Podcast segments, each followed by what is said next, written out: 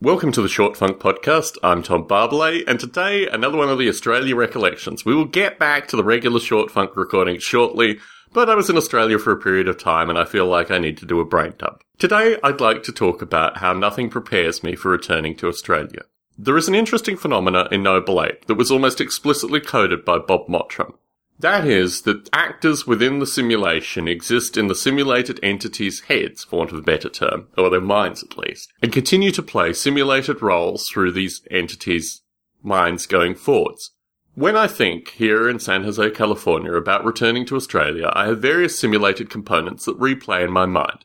They get me familiar to certain concepts that get me used to the idea that I will be around people that are considerably more politically controlled, or at least politically defined, than what I find in the US, and also that the melees of Australian intellectual discourse is considerably less than I ever would want it to take place.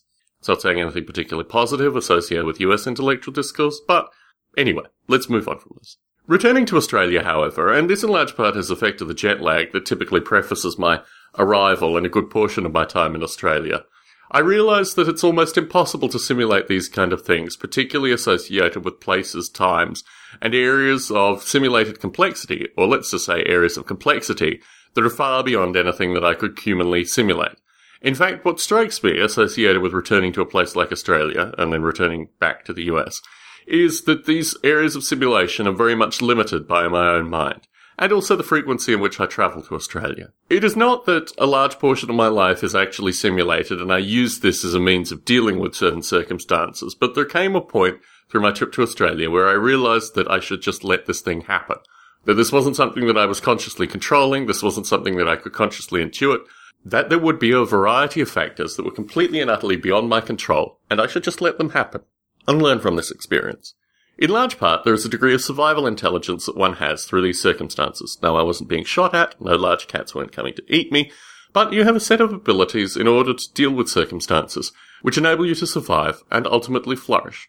And using that part of my mind is not something that I do on a regular basis, but it is something that I have to return to quite frequently in my day to day life. And in travelling to Australia, almost all these experiences were through that. One might speculate, and I do speculate this through developing Noble Ape, that this kind of cognitive effort actually takes more energy than allowing for a simulated set of events to either confirm or disprove various simulated hypotheses. Truth be told, through my time in Australia, I'm usually absorbing so much new sense information that whether or not it costs me more in energy, it usually builds up in terms of experience, which enables me to do things like record these short funk podcasts upon my return. Anyway, a little bit associated with simulated cognitive state and various degrees of analysis, Tom Barbalet in San Jose signing out.